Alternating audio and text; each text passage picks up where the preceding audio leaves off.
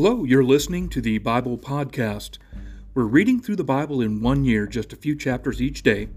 Today is May 11th, and we're working through First Chronicles. We just finished up chapters 8 through 10, and today's reading is chapters 11 and 12. Chapter 10 is particularly important because it displays the narrative of Israel as a kingdom, beginning with the death of Saul who failed to fulfill God's purpose for him as king and for Israel as a nation. Saul's death prepares the way for David, whom the chronicler believed to be Ezra, regarded as the first true king of Israel. The chronicler needed to explain the failure of Israel as a kingdom, so after establishing the genealogical framework, he started and ended his narrative by describing the unfaithfulness of Israel's rulers. The rejection of Saul's dynasty exemplified and set the pattern for the rejection of Judah and the exile that followed. God rejected Saul because of his disobedience and unfaithfulness. Instead of seeking and consulting the Lord, Saul sought and consulted a medium, an act specifically forbidden in the covenant. God rejected Saul's family from ruling Israel and brought his dynasty to an end. Unfaithfulness to the Lord violates his covenant and alienates an individual or nation from the Lord. Unfaithfulness results in idolatry, greed, and injustice. Unfaithfulness brings judgment, just as the prophet Micah warned during the time of Ahaz. Avoiding God's judgment does not involve more sacrifices or, or religiosity. Instead, the solution to unfaithfulness is seeking the Lord, becoming faithful to Him, and walking humbly with Him. Sometimes we really have to look at the dynamic of our walk with the Lord. And oftentimes we don't walk with the Lord because we want to, we do it because we have to. The Lord walks with us together in pista, which means together or walking with things get better and we turn our nose on God and we give Him the finger and say, Okay, God, I've got it from here. And we begin to walk in apista, and it's separate, walking away from. And this unfaithfulness leads to idolatry, greed, anger, wrath, everything opposite of the fruits of the Spirit. The only way to restore covenant fellowship with God is to repent and to seek Him.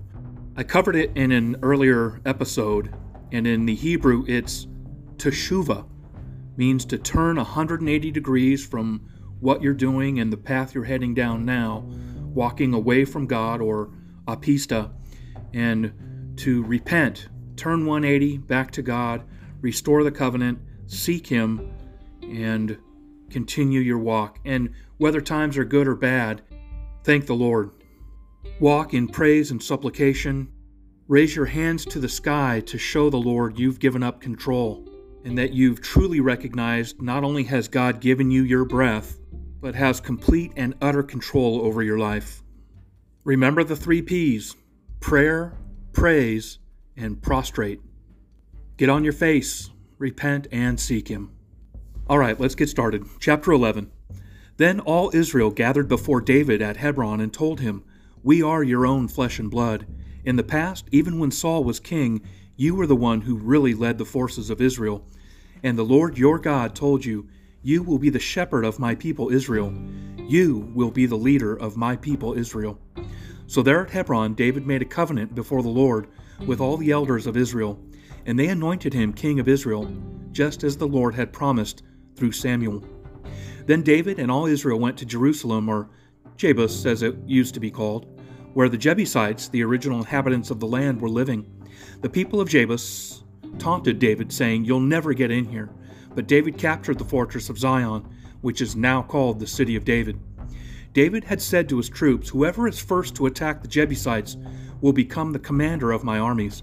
And Joab, the son of David's sister, Zeruiah, was first to attack, so he became the commander of David's armies.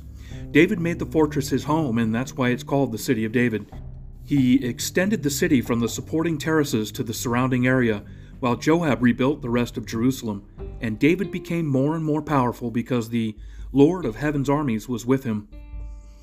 These are the leaders of David's mighty warriors.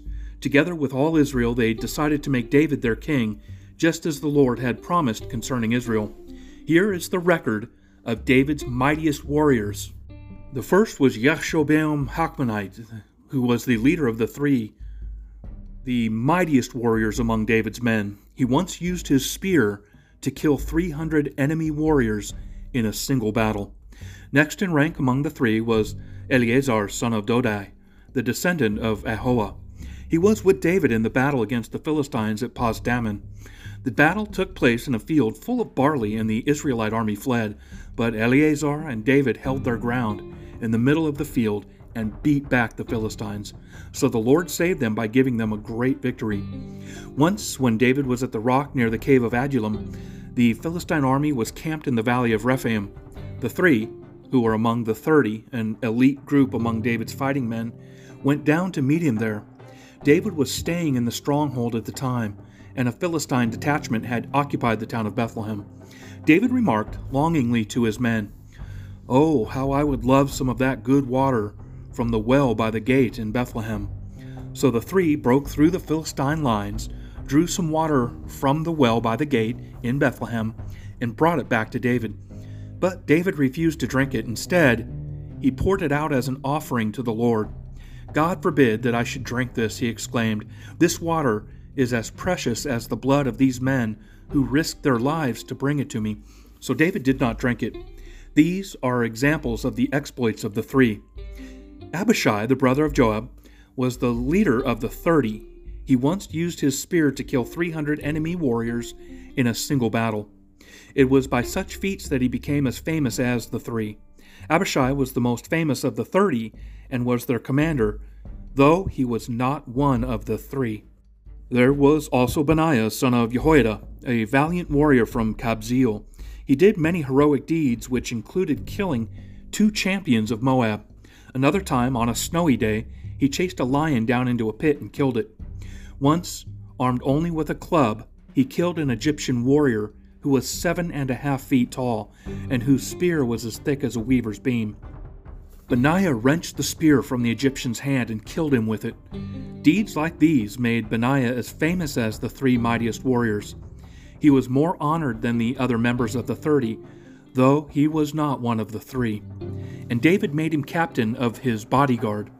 David's mighty warriors also included Asahel, Joab's brother, Elhanan, son of Dodo from Bethlehem, Shammah from Harod, Helez from Pelon, Ira, son of Ikesh from Tekoa, Abiezer from Anatoth, Sibbecai from Husha, Zalman from Ahoah, Maharai from Netophah, Heled, son of Baanah from Netophah, Ittai, son of Ribai from Gibeah in the land of Benjamin, Benaiah from Piraton, Hurai from near Nahal Gosh, Abi Albon from Arabah, Azmaveth from Bahurim, Eliahba from Shaalbon, the sons of Jashen from Gizon, Jonathan, son of Shagi from Harar, Ahiam, son of Sharar from Harar, Eliphal, son of Ur, Hefer from Mechirah, Ahijah from Pelon, Hezro from Carmel,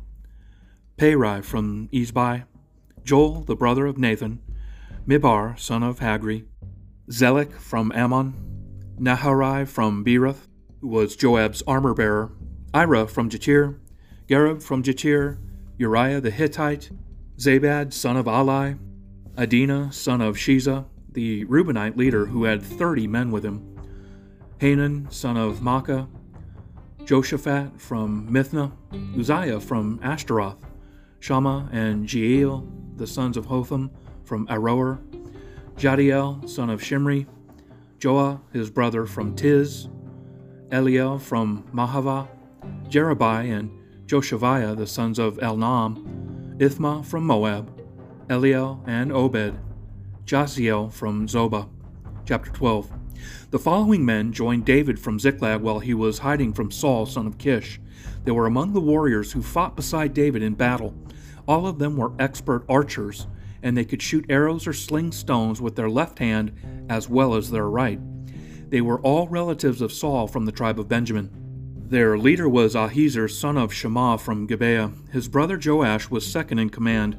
These were the other warriors Jeziel and Pele, sons of Azmaveth, Berakah, Jehu from Anathoth, Ishmaiah from Gibeon, a famous warrior and leader among the thirty, Jeremiah, Jahaziel, Johanan, and Jozabad from Gedera, Eluzai, Jeremoth, Bealiah, Shemariah, and Shephatiah from Haruph, Elkanah, Isaiah, Azarel, Joezer, and Jashobeam, who were Korahites, Jolah and Zebadiah, sons of Jeroham, from Gedor.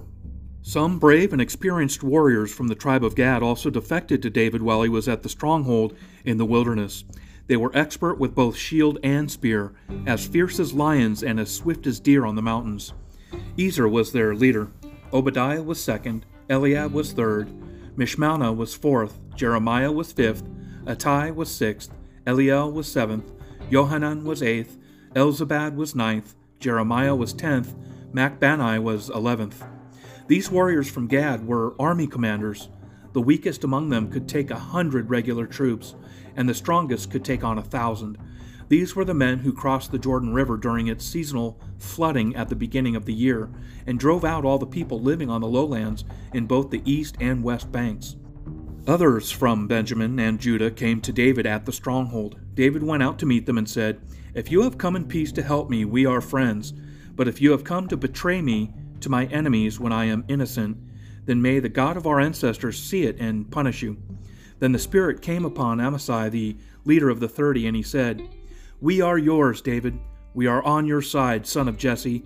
Peace and prosperity be with you, and success to all who help you, for your God is the one who helps you. So David let them join him, and he made them officers over his troops.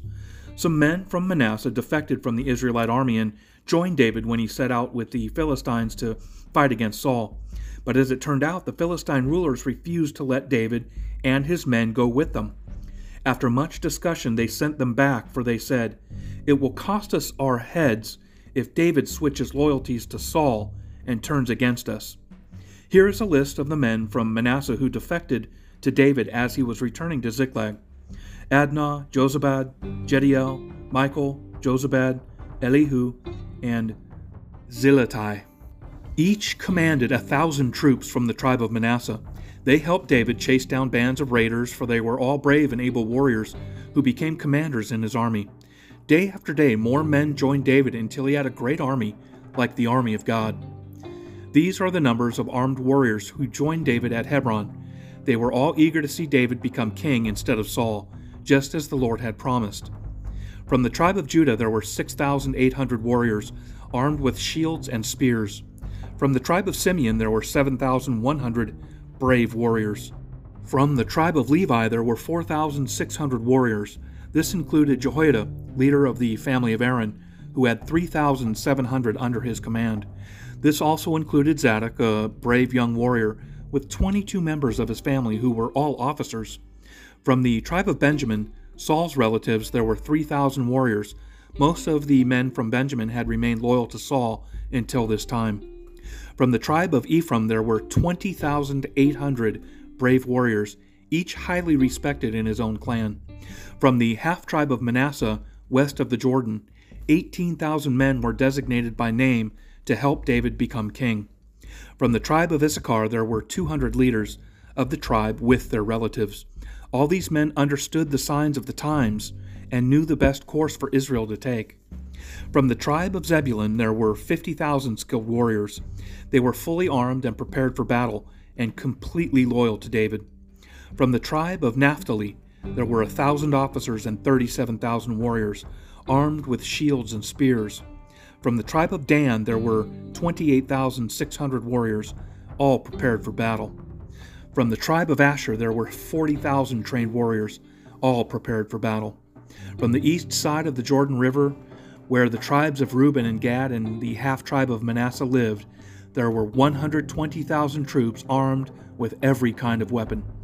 All these men came in battle array to Hebron with the single purpose of making David the king over all Israel. In fact, everyone in Israel agreed that David should be their king. They feasted and drank with David for three days for preparations had been made by their relatives for arrival, and people from as far away as Issachar, Zebulun, and Naphtali brought food on donkeys, camels, mules, and oxen. Vast supplies of flour, fig cakes, clusters of raisins, wine, olive oil, cattle, sheep, and goats were brought to the celebration. There was great joy throughout the land of Israel. Hey, now that's a party. Looking back in recent history, timing is vital. Charles Warren Fairbanks was born on this day in 1852. He served as Vice President of the United States under Theodore Roosevelt. Fairbanks had desperately wanted to be president and would have had he timed it better. Fairbanks rejected an offer to be William McKinley's running mate in 1900. If he had accepted, Fairbanks would have become president rather than Roosevelt when President McKinley was assassinated in 1901. Fairbanks hoped to be the presidential candidate in 1908, but he didn't get along well with Roosevelt, and the president helped William Howard Taft win the nomination. David knew all about timing. Samuel had anointed him as king of Israel, but it would be many years before he actually took the throne.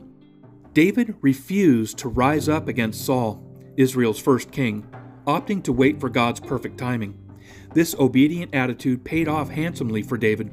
Hearing of the deaths of Saul and Jonathan, David avenged the murder of Saul and sang a lament over the fallen. He then moved to Hebron, where he was crowned king. This led to war with Israel under Saul's son Ishbosheth. Then Ishbosheth was suddenly assassinated. At that point, the northern tribes crowned David king at Hebron, uniting all Israel under him. Looking deeper, God's great blessings are worth the wait. David had waited a long time to become king, and now his time had come. He had wisely refused to move before God's time. God builds our reputation during the hard times. The years of difficulty David suffered proved to be a blessing. The people clearly saw the character of this great man. We can do the impossible when God is with us. No one had been able to conquer Jerusalem, but David succeeded because it was God's will and time. He was God's man. When we go with God, we become more and more effective. David's power and reputation grew daily because he faithfully loved and served God. Good men are God's gift to the godly leaders. God raised up many mighty men around David to help him lead. And God always gives us helpers to accomplish our assigned tasks. Let's pray. Help me, Lord, to learn to wait on your blessings, even though the days seem long before they come. May I always remember that your will must be done in your time. I praise God for that, and I thank King Jesus for this time together. And I truly look forward to sharing time tomorrow as we work through First Chronicles, tomorrow's reading, chapters 13 through 16.